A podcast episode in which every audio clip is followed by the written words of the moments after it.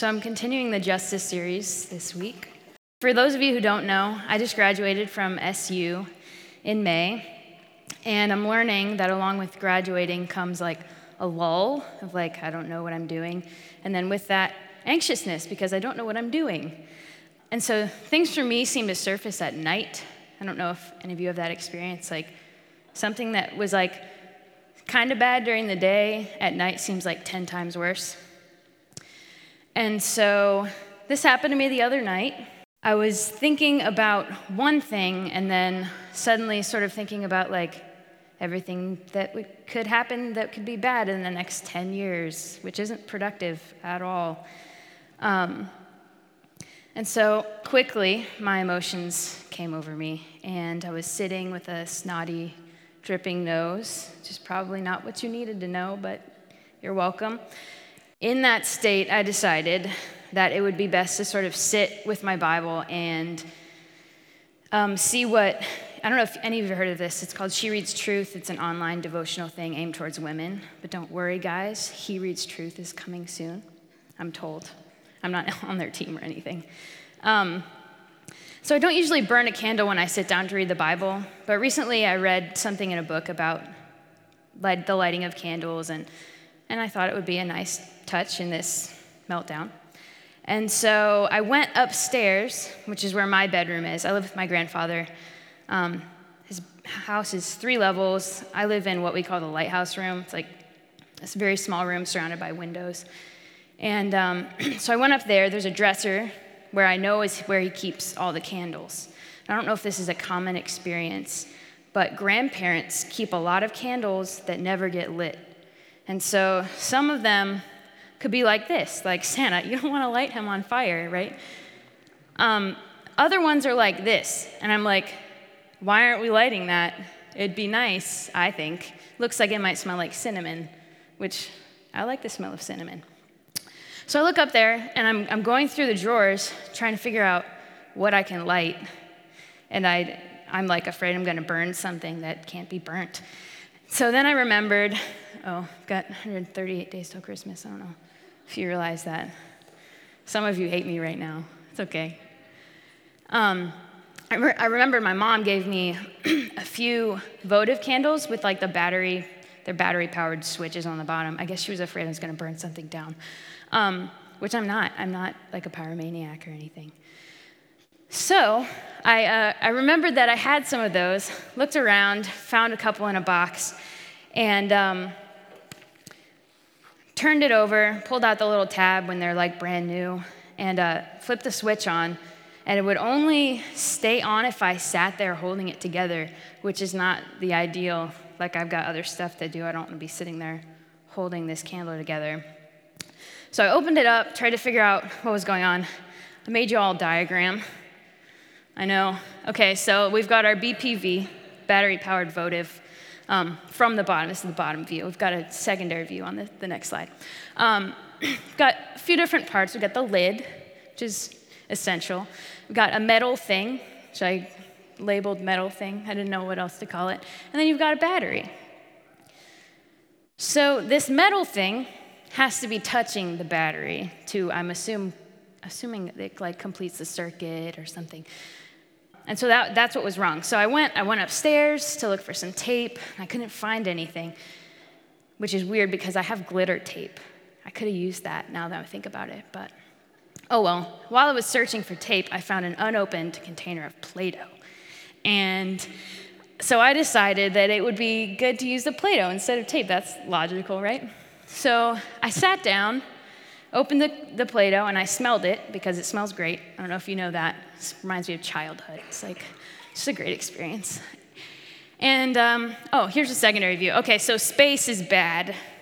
We, between the metal thing and the, I was really proud of that diagram, I think you should know. Um, shoved some Play-Doh in there, closed it up, didn't work. Shocking, I know.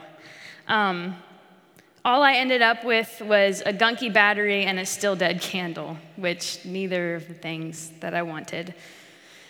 So eventually I got smarter and just folded a piece of paper, which some of you are probably from the get-go were like, just fold a piece of paper, Tessa, it'd be easy. No, I don't think that way, I'm sorry. Um, folded a piece of paper and it worked great. But in the midst of it, I realized something bigger.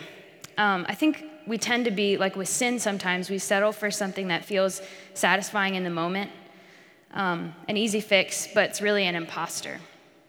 Uh, we know what is good, but we choose the alternative. We try to go the easy route, and when that doesn't work, we force it through whatever means possible, usually gunking up the situation um, with our childlike Play-Doh approach, which is the approach I take in life often. Um, the candle was okay for what it was, but did not entirely satisfy my desire for a real flame. I think it can be this way with justice sometimes. We find ourselves heartbroken or in the meltdown, in the middle of some injustice we've just heard about, but then end up giving it a one-time gift to a cause, which I'm not saying is a bad thing. I think it's great to give to um, causes that are doing justice work around the world. But I think sometimes we're also cheating ourselves out of having a more personal interaction with justice. I'm speaking about myself in all this because I think I've come to the realization, sort of in the middle of um, this series that we're doing, that justice work is for all of us. It's um, a responsibility to all of us, whether that looks like helping people in other countries or helping our next-door neighbor. And so when I was looking uh, for a good definition of justice, the answers that I kept getting were sat unsatisfying. Justice. Which I think this is cheating. You can't use the word just in the definition of justice. That's all I'm saying, dictionary. Um, and then, so I went to just. It's based on or behaving according to what is morally right and fair. I was like, okay, that still doesn't give me a ton. So Josh had told me about this quote um, when he had asked me to speak, and it's, "Justice is what love looks like in public." And so I was kind of going off of that. I recently read the book Love Does by Bob Goff. I highly recommend it. I enjoyed it. Um, and he says, when love is a theory, it's safe. It's free of risk. But love in the brain changes nothing. So with that, I wanted to talk about James two. I'm just going to read it. What good is it, my brothers and sisters, if someone claims to have faith but has no deeds? Can such faith save them? Suppose a brother or sister is without clothes and daily food. If one of you says to them, go in peace, keep warm and well fed, but does nothing about their physical needs, what good is it? In the same way, faith by itself, if it is not accompanied by action, is dead. But someone will say, you have faith, I have deeds. Show me your faith without deeds, and I will show you my faith by my deeds. You believe that there is one God. Good. Even the demons believe that and shudder. You foolish person, do you want evidence that faith without deeds is useless? Was not our father Abraham considered righteous for what he did when he offered his son Isaac on the altar?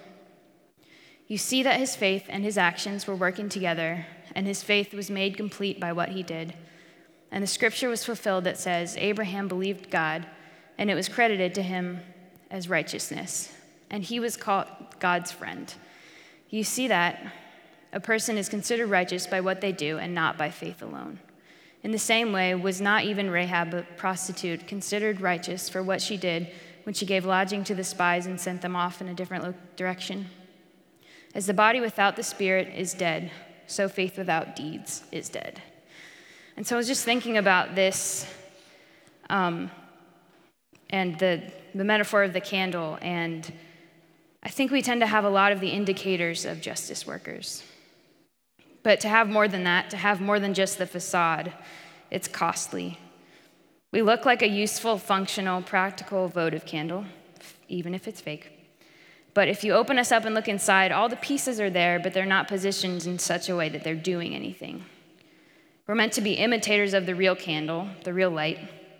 We have all the parts to be a light, but when the switch is flipped, when we have that moment of realization of brokenness and our ability to help, we haven't positioned our bodies in such a way that we're doing anything.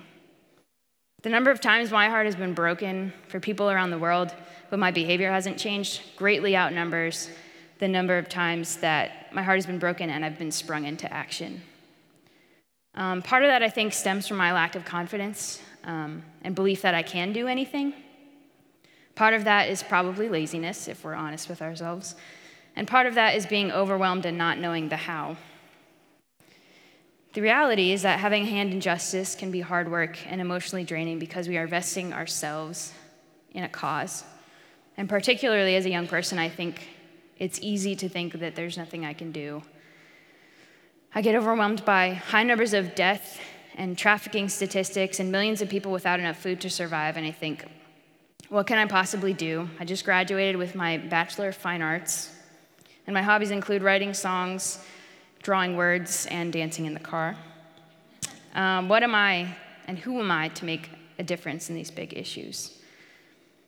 And so I think that we just need to start somewhere. I'm sorry if that looks a little aggressive. It's in all caps, like I'm yelling at you. I had this teacher in high school for band, and I actually, she used to write all of her emails in all caps, and it just felt like she was yelling at you the whole time. I quit band after about a week. Um, she made me cry. Um, so I think that we can't be advocates for everything. We were all made differently by God so that we lean towards different causes. And I think for me, it just comes down to like starting somewhere. What are my interests? Who does my heart like break for specifically? I think some of us, um, we have, we lean towards helping the disabled or minorities or homeless. I think that's a great place to start in trying to do something in the world. This is another Bob Goff quote, and I thought it was fitting for this, what we're talking about. I want to pick a fight because I want someone's, someone else's suffering to matter more to me. I can't make it matter to me by just listening to the story, wearing the bracelet, or hearing the song about it. I need to pick the fight myself, to call it out. Then, most important of all, I need to run barefoot toward it. I want to go barefoot because it's holy ground. I want to be running because time is short and none of us has as much runway as we think we do. And I want it to be a fight because that's where we can make a difference. It's where we belong as we get to the do part of faith.